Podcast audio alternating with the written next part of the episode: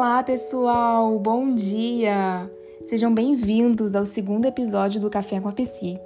Primeiro, quero dizer que eu fiquei muito feliz com a interação de vocês na caixinha de perguntas do Instagram e também com o feedback de cada um. Fiquei até sabendo que tinham algumas pessoas aí ansiosas para o próximo episódio, mas aquela ansiedade saudável, né?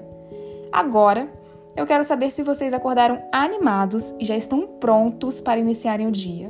Mas antes de tudo, pega o seu café, porque hoje daremos continuidade na série de episódios onde falaremos sobre ansiedade, desde o seu conceito até sobre algumas técnicas que podem te ajudar a reduzir a ansiedade no seu dia a dia. Se você ainda não ouviu o primeiro episódio, corre lá para ouvir. Nele eu falei um pouquinho sobre o conceito da ansiedade.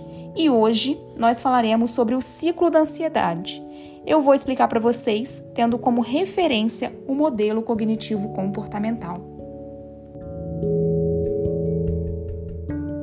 Para contextualizar, quero falar para vocês sobre a premissa da terapia cognitivo-comportamental, que tem como princípio de que as cognições influenciam e controlam as emoções e os comportamentos. Ou seja, o modo como agimos e nos comportamos pode afetar de forma significativa os nossos padrões de pensamentos e emoções. A função cognitiva, ela tem um papel essencial na terapia cognitivo-comportamental, visto que nós seres humanos avaliamos constantemente a relevância dos acontecimentos.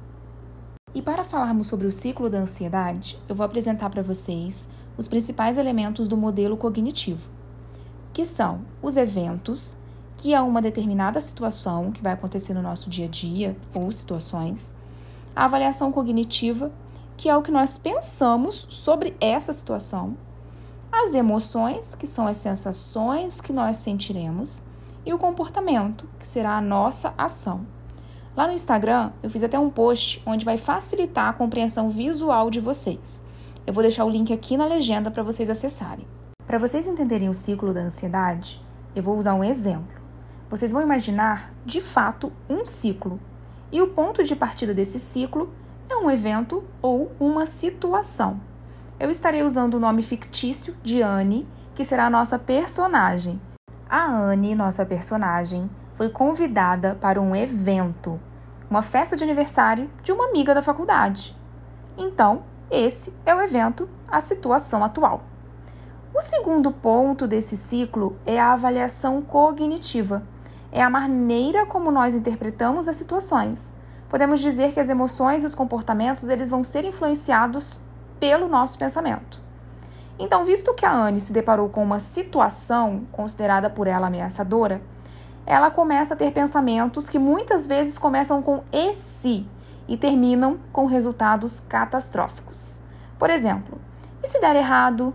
E se eu passar mal? E se eu ficar ansiosa e todos perceberem? E se eu parecer perdida? E, com todos esses pensamentos, a Anne foi para o terceiro ponto deste ciclo, que são as emoções. As emoções de Anne e as respostas fisiológicas estimuladas por essas cognições desadaptativas, ou seja, causadas por esses pensamentos, já era de se esperar que Anne tivesse emoções como ansiedade, tensão, medo, sintomas físicos, entre outros. Então ela começou a sentir aquele frio na barriga, ficou com as mãos trêmulas, suando sem parar. E com todas essas emoções, Anne teve um comportamento, que é o quarto ponto deste ciclo. A resposta comportamental de Anne foi a evitação, que é um comportamento comum na ansiedade. Ao invés dela enfrentar a situação e tentar adquirir habilidades para dominar situações parecidas, ela enviou um WhatsApp para a amiga da faculdade que fez o convite e disse que estava gripada e que infelizmente não poderia ir. Basicamente, o nosso cérebro ele não entende a diferença entre um leão e uma formiga. Por isso, a Anne evitou a situação para se acalmar momentaneamente. A esquiva da situação temida por Anne acabou reforçando os seus pensamentos catastróficos e se tornou parte de um ciclo vicioso de pensamentos, emoções e comportamentos.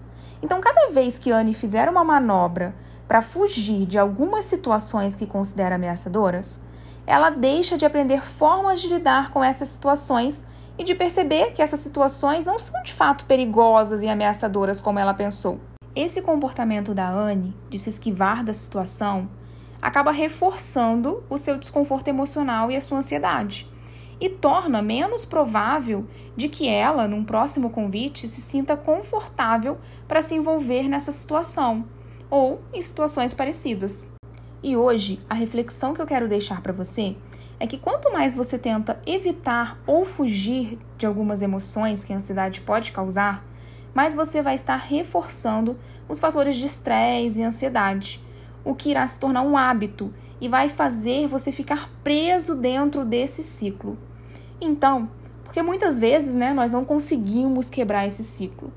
É porque o nosso cérebro basicamente funciona da seguinte forma: ele mantém as experiências agradáveis e evita as sensações que sejam consideradas ruins. Por isso, que para aprender a controlar a sua ansiedade, você precisa aprender a enfrentar algumas situações que você tem evitado.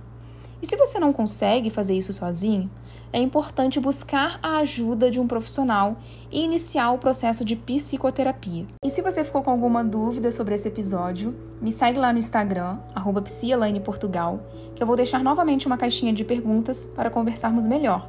Ah, e não se esqueça de ativar as notificações para você receber um lembrete dos novos episódios.